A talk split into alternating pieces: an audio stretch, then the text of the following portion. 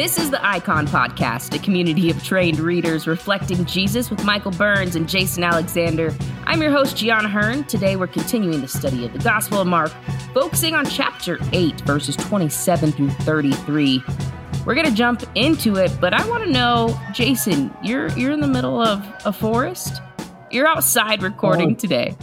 It does look like that, doesn't it? Um, I am. He's on a Sasquatch hunt. Yeah, cl- close. It, yeah, it's it's close. It's something like a forest. It's Starbucks. So oh, we should call the this opposite. the road show. yeah, yeah. No, we're at a hotel and there's a Starbucks right outside my hotel, so that's where I am. That's awesome. I just finished my G League show. We rounded out our season, our last episode, and we went over our favorite moments. And they basically told me that because I had to record this last one in a gym, like a hotel, small little gym, dumbbells besides me and everything. And I was like, this was just, this was a wreck, guys. And uh, she's like, it was much better than when you recorded at Starbucks. So I'm hoping yours goes better, Jason, today. Oh, yeah, we'll see. Um, yeah. But we have been leading up to this passage and this section mark for a while. We're all excited to get to it. And Michael, you're going to start us off, chapter 8, 27 through 33. I am. I'm I'm going to read it and again if uh, I apologize if my sound is a little echoey uh, or a little off.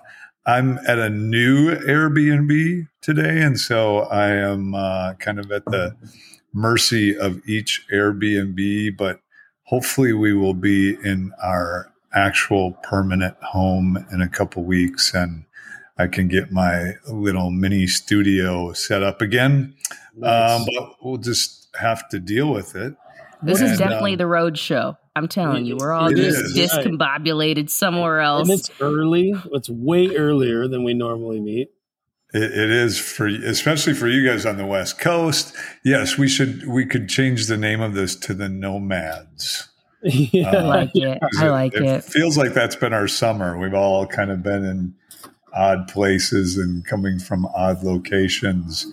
Um, but yeah, and one of the things, let me just mention that we're going to do next week. We're still going to be in Mark, but we're going to also discuss a, a new uh, video that's kind of going viral already in its first couple days. It's from uh, Jason's personal hero named Jordan Peterson. Is that the guy um, from the New Kids on the Block? Yes, uh, precisely, because you're huge New Kids on the Block fan. Um, yeah, I don't get any of those boy bands. I don't know why anybody likes any of them, but nice try. I heard you listening when we logged on. I was listening to hip hop. Okay, Not, whatever. Yeah. That's what you. Yeah, close. no, but uh, um, the video is called, I think it's called A Message to Christian Churches. And it is an agnostic professor, philosopher uh, uh, named Jordan Peterson, who's quite popular in some circles, um, telling Christian churches what we need to do better. Uh, and be more effective in its appeal for the church to be the church. And so uh, there's some good things in there, and there's some really, really uh, unbiblical ideas that are being presented as uh, biblical, which makes sense. I wouldn't expect somebody who's not rooted their life in the Word to be able to um, communicate the kingdom message, understand it, or communicate it clearly as per Mark. It's you know although we can learn things from outsiders, I don't think we should be learning from outsiders who or what the Messiah's kingdom is about. And yet, I already see a lot of Christians sharing this message and going, Yeah, right on. That's deep. He's letting us know. And um, so I think there's some things that we need to examine and be aware of. So we're going to discuss that next week. Yeah. Uh, as, cool. as part of our episode. But let's, uh, I'm supposed to be reading, aren't I? Like 20 minutes later, I still haven't read the passage. Gianna's we'll rolling her eyes and sending um, messages. And yeah, I may, um, I may glitch a little bit here. Uh, hopefully, the the new Airbnb Airbnb that we're at, the internet is just garbage. And so I'm hoping that it holds out for this episode, but uh, it's it's bad. So let me start reading, and we'll pray that it holds out. So Mark chapter eight, verse twenty-seven. Jesus and his disciples went on the villages around Caesarea Philippi. On the way, he asked them, "Who do people say I am?" They replied, Some say John the Baptist, others say Elijah, and still others one of the prophets. But what about you? He asked. Who do you say I am? Peter answered, You are the Messiah. Jesus warned them not to tell anyone about him. He then began to teach them that the Son of Man must suffer many things and be rejected by the elders, the chief priests, and the teachers of the law, and that he must be killed and after three days rise again. He spoke plainly about this, and Peter took him aside and began to rebuke him. But when Jesus turned and looked at his disciples, he rebuked Peter. Get behind me, Satan, he said. You do not have in mind the concerns of God, but merely human concerns. Wow, big passage you only broke up just a few times in okay, that passage. I thought he grew up, uh, broke up a second too. All right. Did I break up? But but I think Briefly. we all got. It was very clear in my headphones. no, but a big passage here, and we always start off the same way with our reading glasses on. So we're going to check out what everyone thinks that they saw, they observed, and Jason, what was your observations? Um, well, lots. Uh, but uh, let me try to conf- confine. Um, so the the um, the first line or the first let's see, I guess it's the the first sentence, like on the way.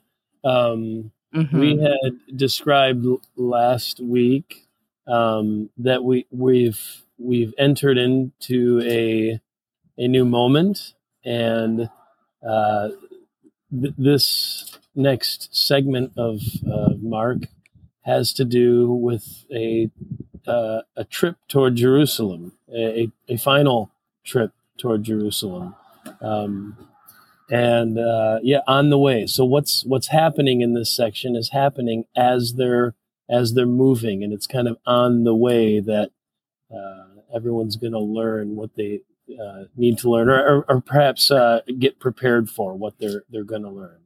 Um, and so that that that phrase "on the way," of course, can be and has been expanded out to be a kind of metaphor for uh, what, what's what's a very popular way of thinking about the spiritual life. That is the journey. Um, though what's different here, you know, we talk about the spiritual life as a journey. This is a journey toward a very challenging moment in in Jerusalem. So uh, so that stands out to me. Just the, the fact that we're eh, what's the phrase en route en route is that how you say it en route. Um, Either one, route, but okay, en route en, en route. route. Yeah. Okay. Uh, yeah. I mean, yeah. So that, uh, but yeah, then I mean, the absolute um, uh, rejection by Peter of Jesus's teaching. It's just like uh, it's it's almost embarrassing. Um, it says he rebuked, like that word. Yeah, exactly right. Out. You rebuked Jesus. Yeah, nice try, Peter. Jeez.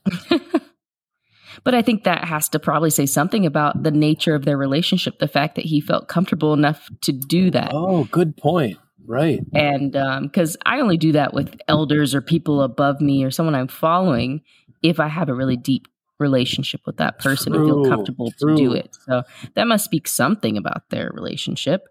Jason, yeah. did you have more quick first observations? Uh, the last thing is just notice that um, it things are, are are much more explicit now. This is the first time um, Jesus uh, tells tells his disciples precisely what's coming, um, and so it's um, yeah. There's a lot of lots to talk about there, but this is the first of three times in this section that Jesus lets them know exactly what's going to happen. So, Yeah, so that stands out. Yeah, pretty impactful. Before we get to Michael giving us the lowdown here, some thoughts and things that jumped out to me. Um, you know, I just I just thought about when it says, "Who do people say I am?" I feel like that question is so relatable for me today. Like, who do people say Jesus is? What what am I telling people? And so that's just something that I was thinking about as I read it. Um, and then if Jesus were to really just ask me, but who do I say he is? And because sometimes I can get hung up on what other people are saying about him and the gospel and all these things, but really just taking some time. And I know we'll get to take a selfie, but that's an initial thought. Um, and then obviously, like what you mentioned, the rebuking is just comical to me and uh, is pretty interesting. Um, I'm trying to look at. I'm I'm lost. I lost my my place. So we might just have to move on to Michael. Again, like we said, we're all we're all over the place today, guys.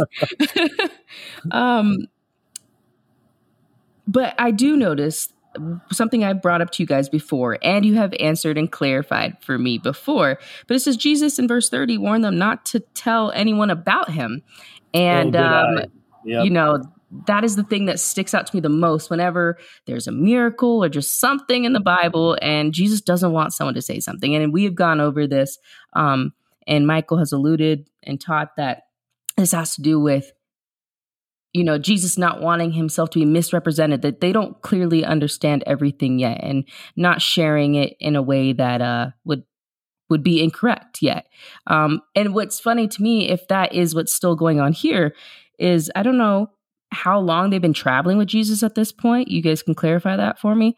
But still, at this point, as we're leading up to what's about to happen, that would signify that they still haven't fully gotten it. And um, that's interesting to me, especially someone like Peter. So, Michael, we have told you with our reading glasses on what we see. What what else do you see, and should people be taking note? You know, I feel like this section has now just become me repeating what you guys are saying uh, because you guys are, you pretty much nail it most of the time. And so um, I'll just emphasize and highlight uh, some of the things you've already said. I will note that once again, at least in the way I'm kind of reading it, Mark has used the crowds as an obstacle once again. Who did Mhm, people say mhm. I am? And they're completely off base. Um, and so once again, it's at orienting. We like crowds. We think the presence of crowds must mean uh, good that we're on the right track. But for Mark, the crowds are not necessarily a sign of that. Um, the crowds are often attracted to the wrong thing. And so they are an obstacle. And, and so this is the time we've talked about this, you know, in relation to a movie, the music going up and up to a crescendo. And, and here it is. Here's the moment. Who is he? Who is he? And he gets to the real question and asks the disciples, Who am I? And they answer correctly. It's like they got it. Now, we've known this since the beginning because Mark told us in chapter one that he's the Messiah. So, as readers, we know it. They finally got it. Or do they? And can I And ask you something? Sorry to interrupt, but is like Jason said, this is the first time that we're hearing like exactly what's going to happen. Is this the first time that we are hearing Jesus really say to them and acknowledge who he is? Is this the first time? Uh, according to Mark, yeah, Okay. I, I think that's it. And and there does seem to be the other gospels mention this scene, and then it happened in Caesarea Philippi, um, and so I, I think there's there's definitely um, a connection there. I think there's a a connection that Matthew emphasizes more Yeah. than Mark as far as the location itself. Yeah, he's more specific. Yeah, and and why it took place in Caesarea Philippi, which is a there's a place outside of Caesarea Philippi called the Gates of Hades that was a big pagan area, and it was an area you weren't supposed to go to, and there was worship of the goat god Pan there. And so he had some specific reasons for taking them to this location that Mark doesn't delve into. Um, but this is the first time. And so we wonder as we hear their answer, hey, they got it. He's the Messiah. But we should keep in mind the last scene. Exactly. The, the last instance that we talked about in our last episode. I see people, but they look like trees walking around. So yeah. they say the correct word, but do they have the correct meaning? And and you're exactly right, G. In verse 30, the very fact that Jesus warns them not to tell anyone about him, we don't have to wait long to find out if they really understand. The very next verse is sort of a clue. Yeah, yeah don't don't go tell people that just yet um, because you're not ready.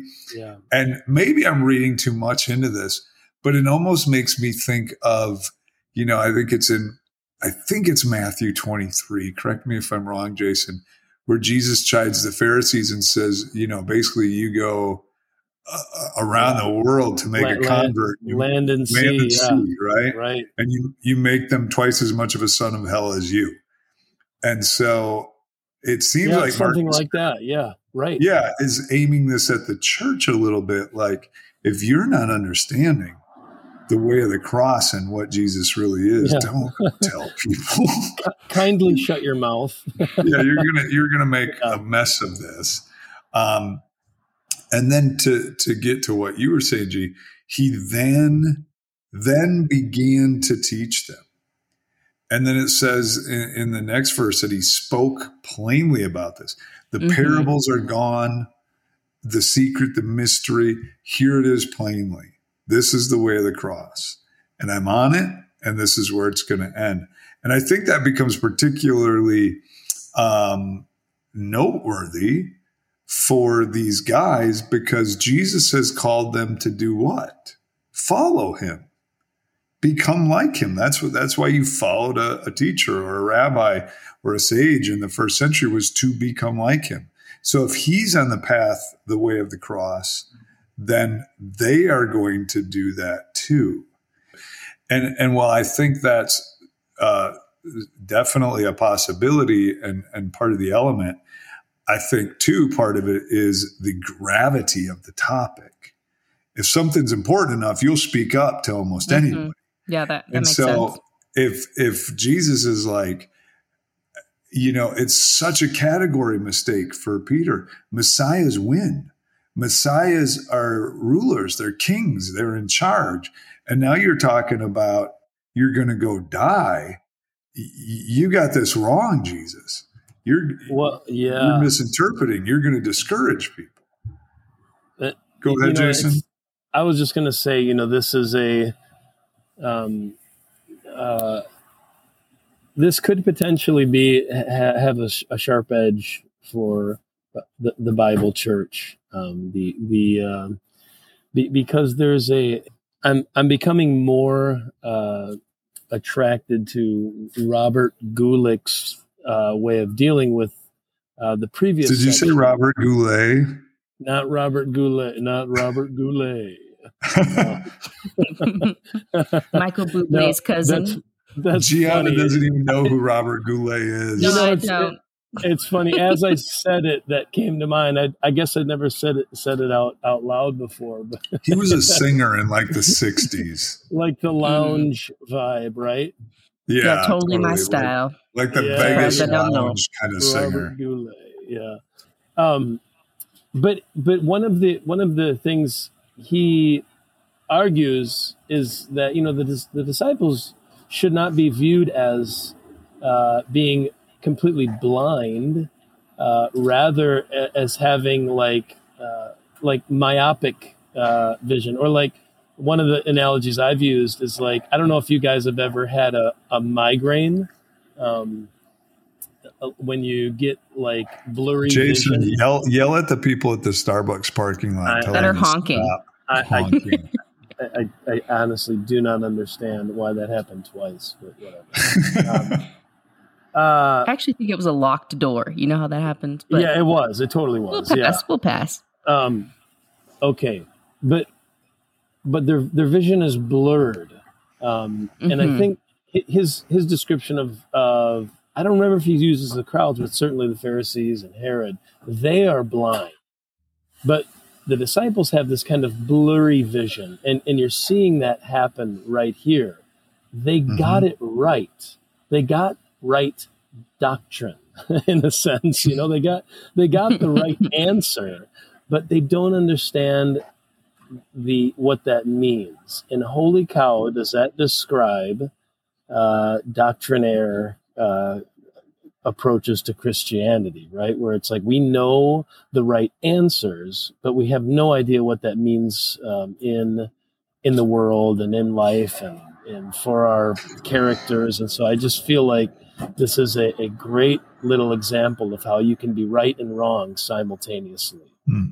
So it just goes back to what we read in the previous section as well. What we're talking about, like he sees, but it, he sees people they look like trees. So Exa- not necessarily exactly. that it's right. wrong, but blurred. I like I like that definition and description you shared. Well, and he's he stands out with that. I've never seen anyone else deal with this that way. You know, usually the disciples are characterized as the blind, uh, but he makes a subtle di- distinction there, and I'm becoming more and more um, open to that because that's kind of what you see going on here. Be- because, and, and here's the reason why, like um, to to be blind, so to speak, spiritually speaking, whatever, does not imply a bad heart. It, it implies a misunderstanding, uh, or, or, a. It doesn't it imply some sort of ill motive. Um, though with the Pharisees and Herod, we saw, you know, the yeast of the Pharisees and Herod, they they are uh, full blown opponents to Jesus, uh, where the disciples would not be described that way. Um, they just don't get it. Um, so this is helpful because that's us, right? That's the church. We just don't get it. Yeah, sometimes I feel like I try to tell my husband that when I'm like trying to explain something he's not getting. I'm like, it's not that you're like completely off here. Just can I explain it a little better? Can you see it like a yeah. little more clear? Yes. But he thinks yeah. it's the complete opposite. Oh, I got it all wrong. No, it's okay. You're getting it, but can I share more? Yes. Uh, and it's so funny. But um, you know, I think we've gotten a good picture of you know um, taking a look taking a look at the passage with our reading glasses on let's move on to the time machine michael and get some more context for what's happening yeah i actually want to start with a question for jason and I, and I talked a little bit there about the expectations that they had for a messiah but i think that's worth expanding just a bit, can you take a minute or two, Jason, and just explain to our audience um, what were the Jewish expectations of a Messiah? Why were they missing uh, this Jesus with his way of the cross? Uh, why did that run so counter yeah. to what they were expecting? Yeah, so in, in this this does require, I think, that, so Messiah does have a sort of technical meaning, I think, and and you know, so the the, the um, uh, I, I think that the best place to begin is in the Psalms, um, and especially, and I've mentioned this before, the the the very first uh, poem uh, in the Psalter is of the one who delights uh, on the Torah of the Lord uh, day and night, and he he he mumbles it to himself. Um, and now that that that language is the description of Israel's would-be king in Deuteronomy chapter 17. Um, it's the description of Joshua as a leader in the book of Joshua. But but it goes from there, describing the blessed one who is obsessed with the Torah, uh, then to this kind of almost like a well, it's a it's a royal like coronation poem, um, and it wherein uh, the psalmist has the Lord speaking, and he says to the, the United Nations meeting, so to speak, "Good luck." You think you're going to overthrow my kingdom? You lose and I win. And here's the evidence I've installed my Messiah in Zion. And so the idea in the Psalms is that God's reign would be implemented by a human king who is obsessed with God's Torah.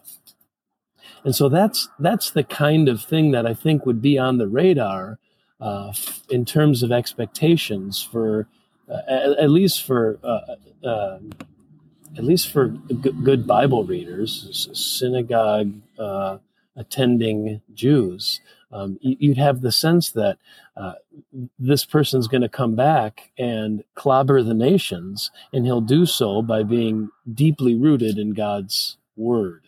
Um, but but it is a um, it is a a conquering. Um, uh, the Messiah is evidence that God, God's kingdom w- wins out. Um, so I, there, there's more, of of course. All, all, of that's on the radar, and and keep in mind, uh, since about 587, 586, uh, Israel hasn't had a real king.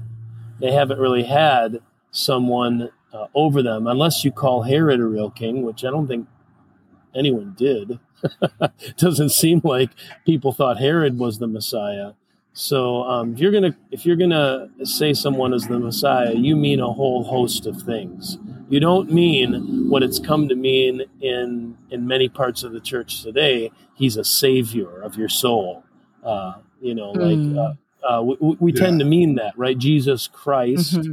Uh, it, okay, Christ is a title, but it's just the title that means he'll save our souls. Th- that couldn't have been what they heard or what Peter meant, right? I mean, um, I don't think it is. So here's what it seems like it comes down to for me.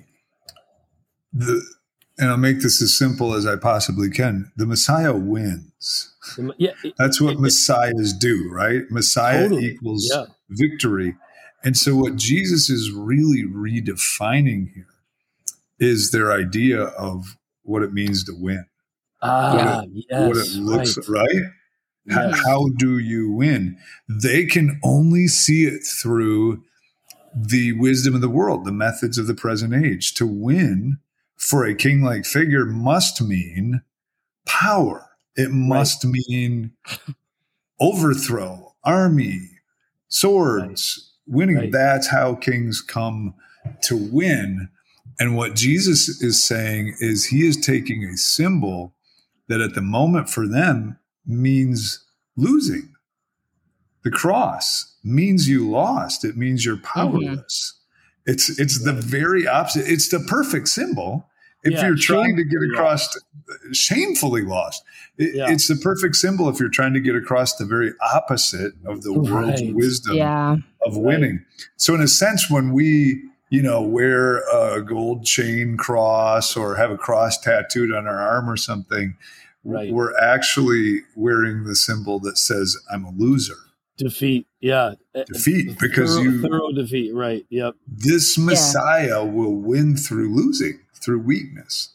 And that is crazy. And so, so then the oh, question, go ahead, Jason, go ahead. I was going to say there's a bl- there's a, a blurring of categories here, and th- this is where it's it, it, you you you want to be careful before you uh, you know grab a stick to beat these men because again they got the vision of uh, of a Messiah probably straight out of the biblical text. I mean, it's not like they they got this from Rome or something like that. Like right. these, this triumphant image of the Messiah is a very biblical one.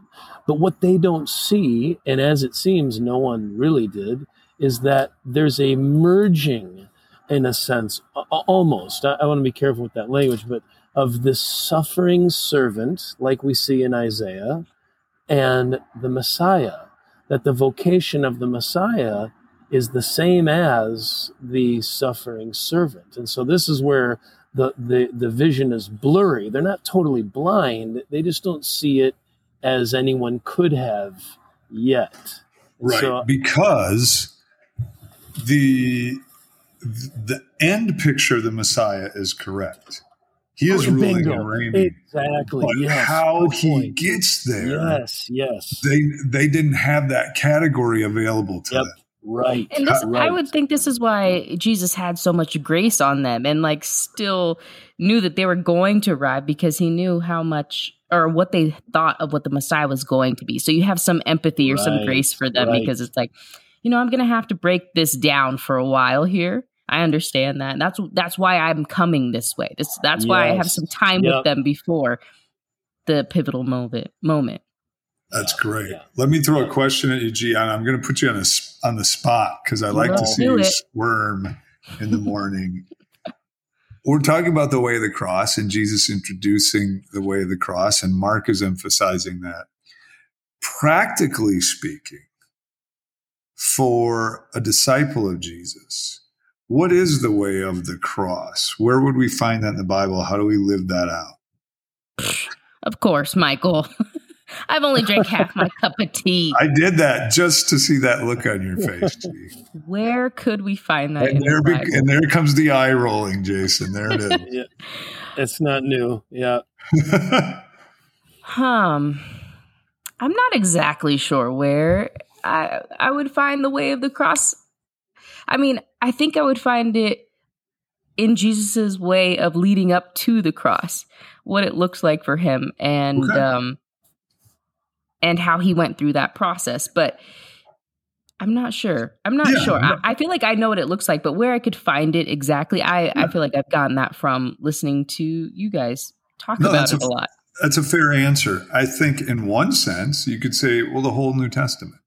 In Mhm. another sense, you could say there are passages, you know, Philippians 2 really starts to put a pinpoint. Oh, uh, that's where it a good. Jesus good, emptied right. himself and Yeah. you know, didn't take advantage of his position, and and then we're called to that same thing. I think you could say the Gospels, Jesus' life points to it, but a, a really clear spot for me is the Sermon on the Mount, Matthew Ah, five yeah. through seven, where Jesus stands up and says, practically, here's what this way of life is going to look Yeah. like in the present age and it's it's it's challenging to the point that I've heard numerous people getting up and and presenting themselves as Bible teachers, basically saying, "Well, you don't really need to follow this. Jesus was just kind of laying out the ideal, or this is just for your personal relationships or your spiritual relationships, but not everyday life." That sounds you wild know, to me. Oh yeah, no, I've I've literally heard Yeah, that's teachers that's out go into how Yeah. like the the not responding to your enemies and all that. That that only means if you're being religiously persecuted. That's not you know Oh, day-to-day life that sort of thing. Um and putting the spin on it that nobody listening to jesus that day would have understood. And what's interesting to me is how uh, jesus expects this to be lived out at the end of it, he says, Everyone who hears these words of mine and puts them into Mhm. practice is like a wise man who built his house on the rock. He then goes on and says, You know, it, it can stand against the storm, but everyone who hears those words and does not put them into practice is like the foolish man with uh, who builds his house on the sand. Uh, when I was little, we used to sing a song, you know, the wise man built his house upon a rock. Uh, Mm, did either of you that's guys sing that phased out. song? That's phased out, Michael.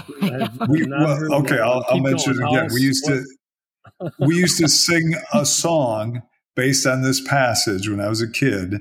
You know, the the wise man built his house upon a rock. this is why Michael's so spiritual, man. Like I did not have that. Yeah, jeez, Louise. Uh, Did you did you guys not sing that song? no, no, dude, I was never singing. heard of it. No, I, I Oh. wasn't um, singing. Yeah, yeah, songs. yeah. I, I was weep for your singing- childhoods. Never but- mind. I'm not going to tell you what I was thinking. But, but here's the thing. I think a lot of Christians look at that passage in Matthew and we apply that to the world, to non Christians. Well, Oh, because sure. we're Christians, we're the ones who have built our house on the rock and they're the ones who built their house on the sand. Great. But Yeah. that's not what Jesus is saying. Yep. He's saying, I'm Right. addressing this to my followers, and those who put the way of the cross into action are wise. And those who don't, you will not be ready for the challenges of life because you'll be calling yourself my disciple, but trying to live by the wisdom of the world. And that's that's what's in question here is are we living by the wisdom of the way of the cross or uh, of the world? It, I think so there's. funny. Yeah, I'm go sorry. ahead, G. I just think it's funny that you asked me the question and I felt a little stunned just because my, what my brain does is run in circles like I'm on a track trying to figure out one thing till I land on it until it, my memory's jogged. But something that always stands out to me in the way of the cross um, was just when Peter wanted to cut off the soldier's ear and how Jesus responded to that had always stuck out in my mind. Like thinking about how someone means so much to you, you're willing to do whatever for them. And so just not having this um, either self preservation or preservation of someone you care about and how that's so opposite. I think that that always stuck out to my mind. So I always think, what is completely opposite of what I'm thinking? Because I'm sure that's probably the way to go. What's completely opposite of the typical norms in these situations? And even at that point, it, it was just so flabbergasting to me that Peter would still have thought that was the way to go. like that was the thing to do here. And Jesus is like, no, like they need to take me. I've already told you.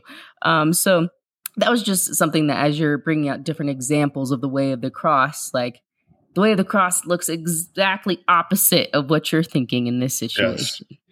Right. Well, what is that, Jason? Is it Dwight Schrute when he says, I think of what is stupid and then I do not do that thing? yeah, yeah. The best advice Dude. you ever gave me was keep it simple, stupid. It hurt every Yeah. time. Yeah, you, you do the opposite um, uh, of, of what we would expect. And interestingly, when, Jesus, when Peter does respond in that way, and Jesus says, Put away your sword, for you live by the sword, you die by the sword. I think it's Tertullian, a church leader in the uh, in the early church, uh, late second, early third century ish, who said, "In that moment, Jesus disarmed all Christians for all time, um, showing him the the way of the cross." Uh, because Satan d- didn't mind Jesus having Jeez. power; he Yeah. offered him power. Um, he Right. offered him all the kingdoms. What Satan doesn't Mhm. want is Jesus unleashing the power of the cross in. Yeah.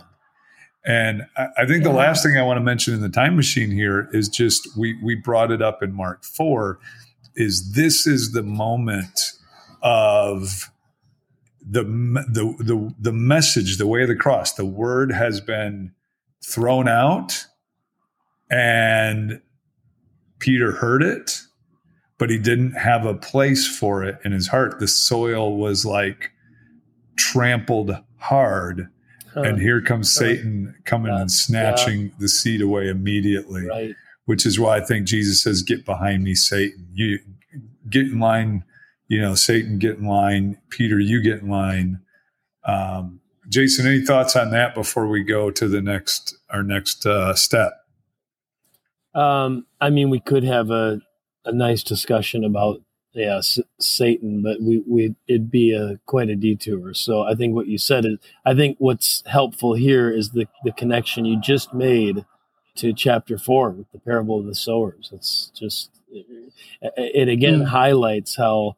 Uh, you know, reading reading the gospel is is a lot like yeah, like we've been describing, watching a good movie or reading any great novel. That there's a sort of unfolding and progression and uh, looking back, and it's it's in that experience that the, the reader starts to discover how um, things fit together. Like the parables aren't just uh, lame, generic, uh, whatever uh, stories with with a quote spiritual truth, but they have a very pointed um, meaning in Mark's gospel that will ultimately have to do with uh, the reader, but first and foremost has to do with characters in the story. Let's move on to take a selfie. And I'm wondering why in why is the way of the cross so hard to embrace? We see Peter respond to what Jesus says about how he's going to die or he is going to die. And he rebukes him. We talked about this. Why do you think it was so hard for Peter to swallow? This was the way. And why do you think it is for us today? Yeah, I think that's the question that haunts me is how are we like Peter hmm in this situation? Um, because if Peter is missing the way of the cross and rejecting it, rejecting the way of the cross, and Jesus says, You're now standing in league with Satan. um, the same person he calls the rock. Like, I, it's so confusing. Right. Because he, he, he gets certain things, but it's fuzzy. And I think that's the way with us. It's not, we want to make everything so black and white. Mm-hmm. You're in or you're out, you know, and, and some people are, you challenge them and they're like, oh, I don't even know if I'm saved. That's not what this is about. Uh-huh. That's not the challenge here. It's about, are you embracing and understanding the way of the cross? Are we sharing about a Messiah that is the Messiah who, uh, that he said he was? Or are we being like those foolish builders building on the sands of of something else. Um, right. And and that's a that's a disturbing place to be. I think it is also how do we respond to what God is revealing to us? Because I think we will continue to have some blurred vision as we are maturing, trying to attain the full measure of Christ. When things are revealed to us, what is our response then? Because at this point, that's what's happening to Peter. Things are now being revealed to him we see his response and then we see how they move forward as well. Um, Jason, your thoughts on how we can be like Peter in this situation? I mean, th- there's a part of me that it's hard for it's hard to not um, start to pillage the next section, the next set of verses where things things become a little more explicit.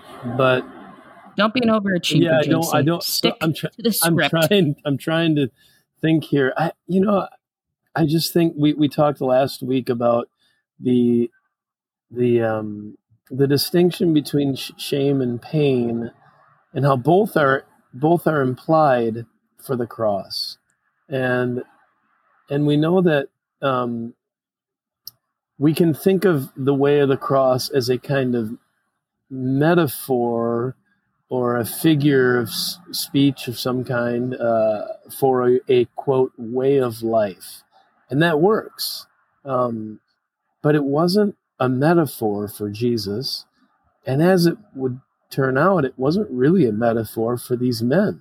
Um, it was an, an actual um, summons to their own crucifixions and deaths and and you know martyrdom and and I think if we're going to try to put ourselves in their place, we have to kind of start to move beyond like, yeah, put self on the shelf. Like that's fine. Like, yeah, self denial is important, but but I think when they're talking, and we'll we'll get into this next section, when he's talking uh, about denying ourselves, uh, the way of the cross is a, as a way of denial.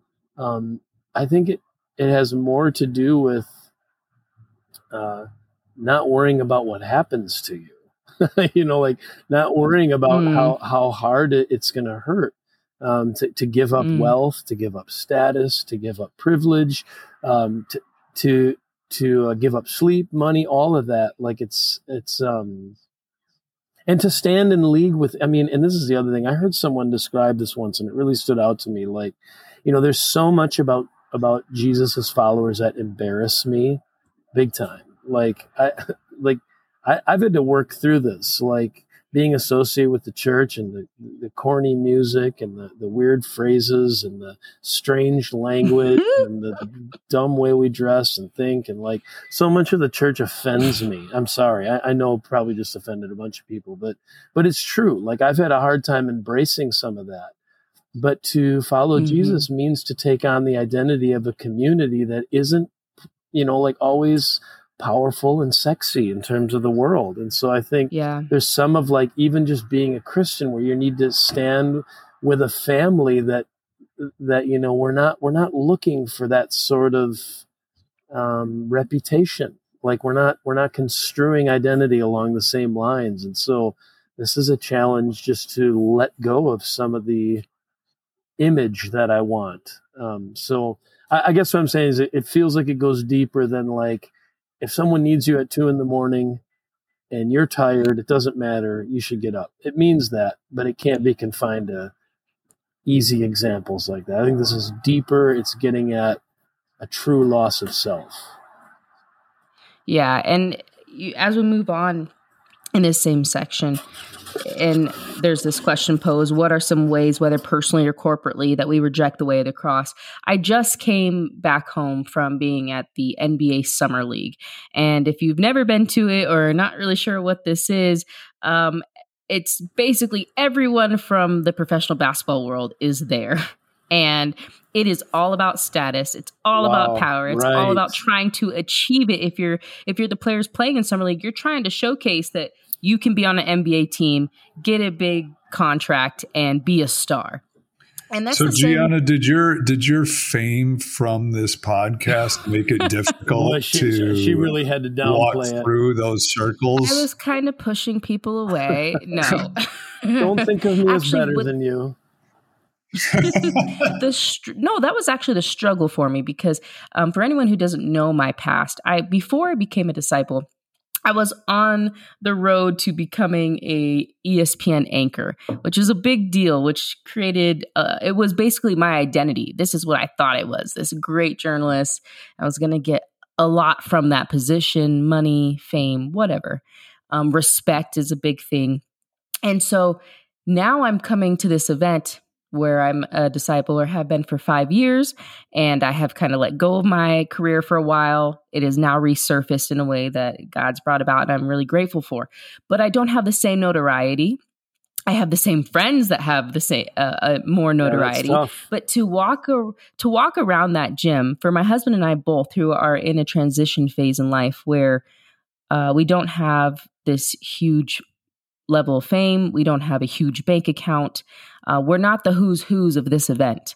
Uh, we both had to really struggle with, okay, not just going after the money and power and the opportunity that's at this event and how we interact with people. And I was faced with a situation where um, we we had a young man who really wanted our time and to hang out with us. And in my mind i'm like no we got a network. We got a baby coming. We got to make sure we get things right here. And and i just kept feeling the spirit saying like the least of these. Like wow. in this situation this young man was the least of these. Yeah. and um you know kudos to my husband. He really pushed me to take time to spend time with this young man to encourage him to help him with his uh, opportunities while he was there.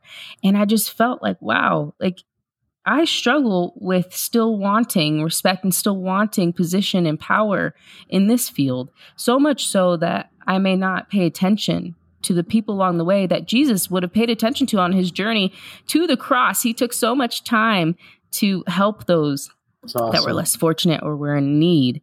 And I feel like that's one part of the way where um, I personally can reject the way of the cross is by having such a self focus and determination to succeed, to have my name known in a way that is not just godly, but in a professional sense. Yep.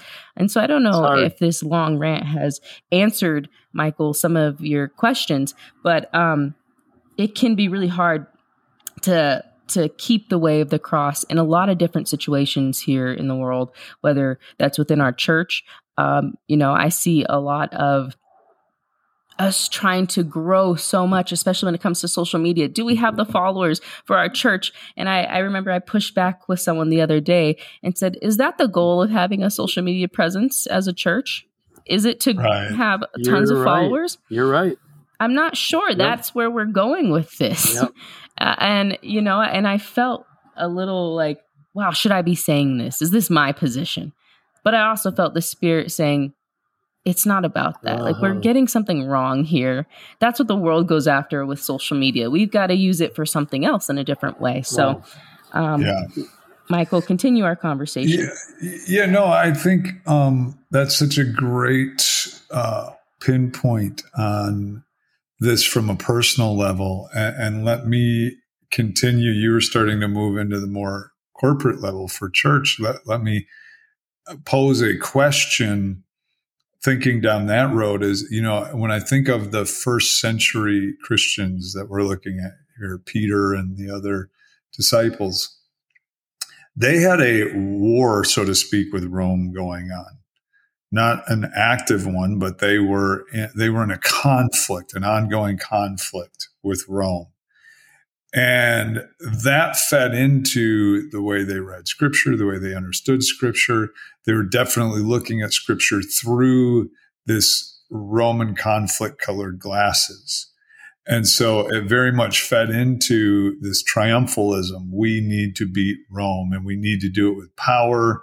We need to do it with the weapons of the world, which is all they kind of knew at that point. And so it caused them to miss the way of the cross up to this point. They were completely missing it. When you look at our context, there's we could say many things here, but one of them that's constantly in the forefront is the culture wars. We hear that all the time. It's the culture wars, and we want to make an enemy of those who, you know, are ruining the nation and ruining the culture, and and they're the biggest threats to Christianity and and all that sort of thing. So we have these culture wars, which then start to those become the colored glasses that we're wearing, and we start to look uh, we do the same thing. We start to look at the world through those glasses and and through the the wisdom of the world, the, the ways of the world, the triumphalism, and all of that. And so, uh, I'll throw this out there: How does that impact how we see the church responding? To the culture at large, to the so-called culture clashes, culture wars, um, is the church responding? And I say the church kind of universal here. Do we see the church responding with the way of the cross, or are we more standing with Peter?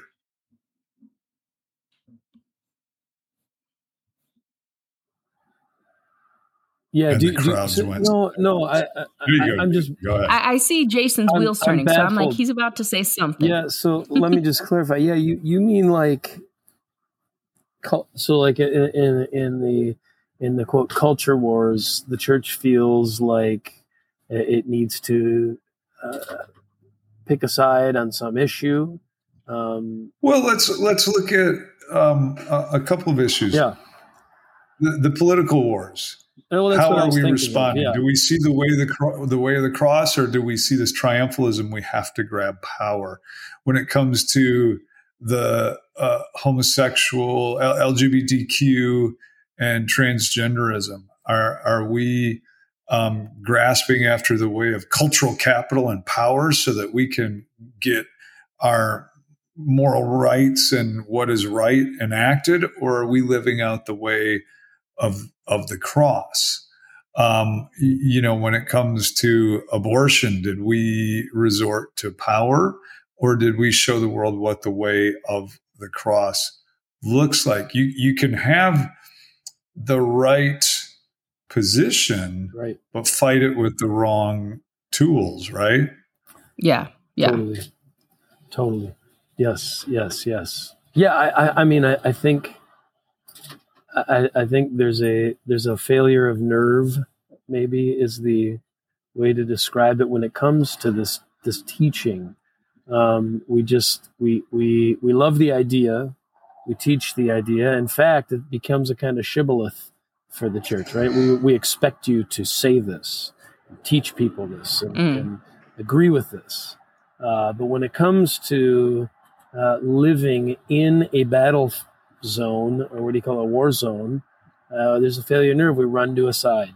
And, um, and we think by doing that, we're choosing the side God would choose. But, but the sense I get is that uh, God will have none of your sides, you know, um, like God, God, doesn't God doesn't hop on board a human agenda or a human perspective, and that's exactly what you see here with Peter. Like you know, I, I just love Jesus's rebuke of Peter. It says Peter rebukes Jesus, and Jesus rebukes Peter. Like you, you think like a like a man. Like you're just off. You, you, you just like, like was you say you haven't you don't have the mind of God. Like you don't think like God. You think like a human being. Mm-hmm. Um, and man, could that be said of of me? It could be said of the the modern Western church, right? You, you think like people. You don't think like Jesus. You're afraid to think like God thinking like God frightens the, the tar out of us um, because it means a loss of self, and we do not want that. Um, and it requires a, a, a lot of trust, I think, So I, I don't know if I've said anything. I've kind of just criticized everybody. I haven't really, I haven't really offered any any help, but but it seems to be the predicament. I would Yeah. say, I mean, Go I don't ahead, know if G. I'm being too bold, but I just, I, I would say that we often see us, the church, going towards not the way of the cross. Yeah. when it comes to to culture and picking sides. And i think it's just because we're so ingrained in culture it's really Yeah. hard to take Oh, the that's a good blinders off. Sometimes we don't even know we have the blinders on. Um and these topics a lot of them are heavy and a lot of them could change the way of life depending on how we're we're choosing to side with what side but you know as you alluded to Jason God's ways are higher than our ways his thoughts are higher than our thoughts like it's just so apparent when we when I look at the church today and how we go about culture and things like that uh his ways must be way higher than us Yep. Yeah. Yep. Here, here's a thought. Let me throw out one last thought. And I'm going to peek ahead in Mark a little bit with the way he's telling the narrative. But when Jesus finally does arrive in Jerusalem, and there's all this furor about the Messiah's here, and they're, you know, waving palm branches and Hosanna, and this is another, you know, Judah the hammer, and, you know, these right. guys, and all of that. And, and that moment and everybody's really excited. And then a week later, they're they're wanting to kill him. And I think the thing is, is they came in, oh, he's the Messiah. We're happy. And then what does he do? He goes to the temple. He goes to the temple and enacts a parable that critiques the people of God. You're the issue here you have seen this wrong. And in their minds, he's doing nothing about the Romans. Right. He, he wants the, the way of the cross is nothing. It's to do nothing. It's to just sit there and criticize the people of God who are trying to do the right thing. And I see that same mentality today, where the the way of the cross seems like you're saying we should do nothing. We should Mm. just let the culture be overrun, lose everything we have, uh, give up our country and our way of life, and you'll just sit there with your pious religion doing nothing. And it's, but that's the mentality, right? And I think it's it's a failure to grasp what Jesus was trying to teach, which is the way of the cross is so powerful it is how you win. It is what the powers and authorities do Mhm. not understand. Uh, Paul says that in Corinthians. If they understood that this is how Jesus was going to win, they would have never put him on the cross. But they Mm. didn't. They they couldn't conceive that the cross could mean victory. That Yeah. the, the losing could bring about the things you want. And so I think that's something really important as we apply a passage like this is to dwell on that idea in both our personal life and in culture is we can we can grab after we got to have power and political power and ideological power and pass laws because that's what's going to protect and preserve. And we're we are being peter in that moment.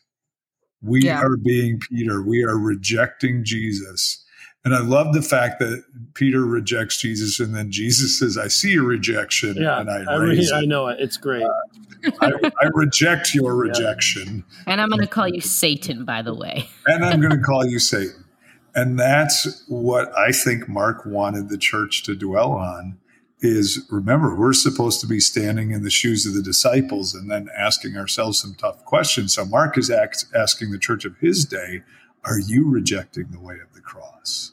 Ca- And that's the same question for us. Can I ask a? yeah and it's funny Sorry. Go ahead. Go ahead.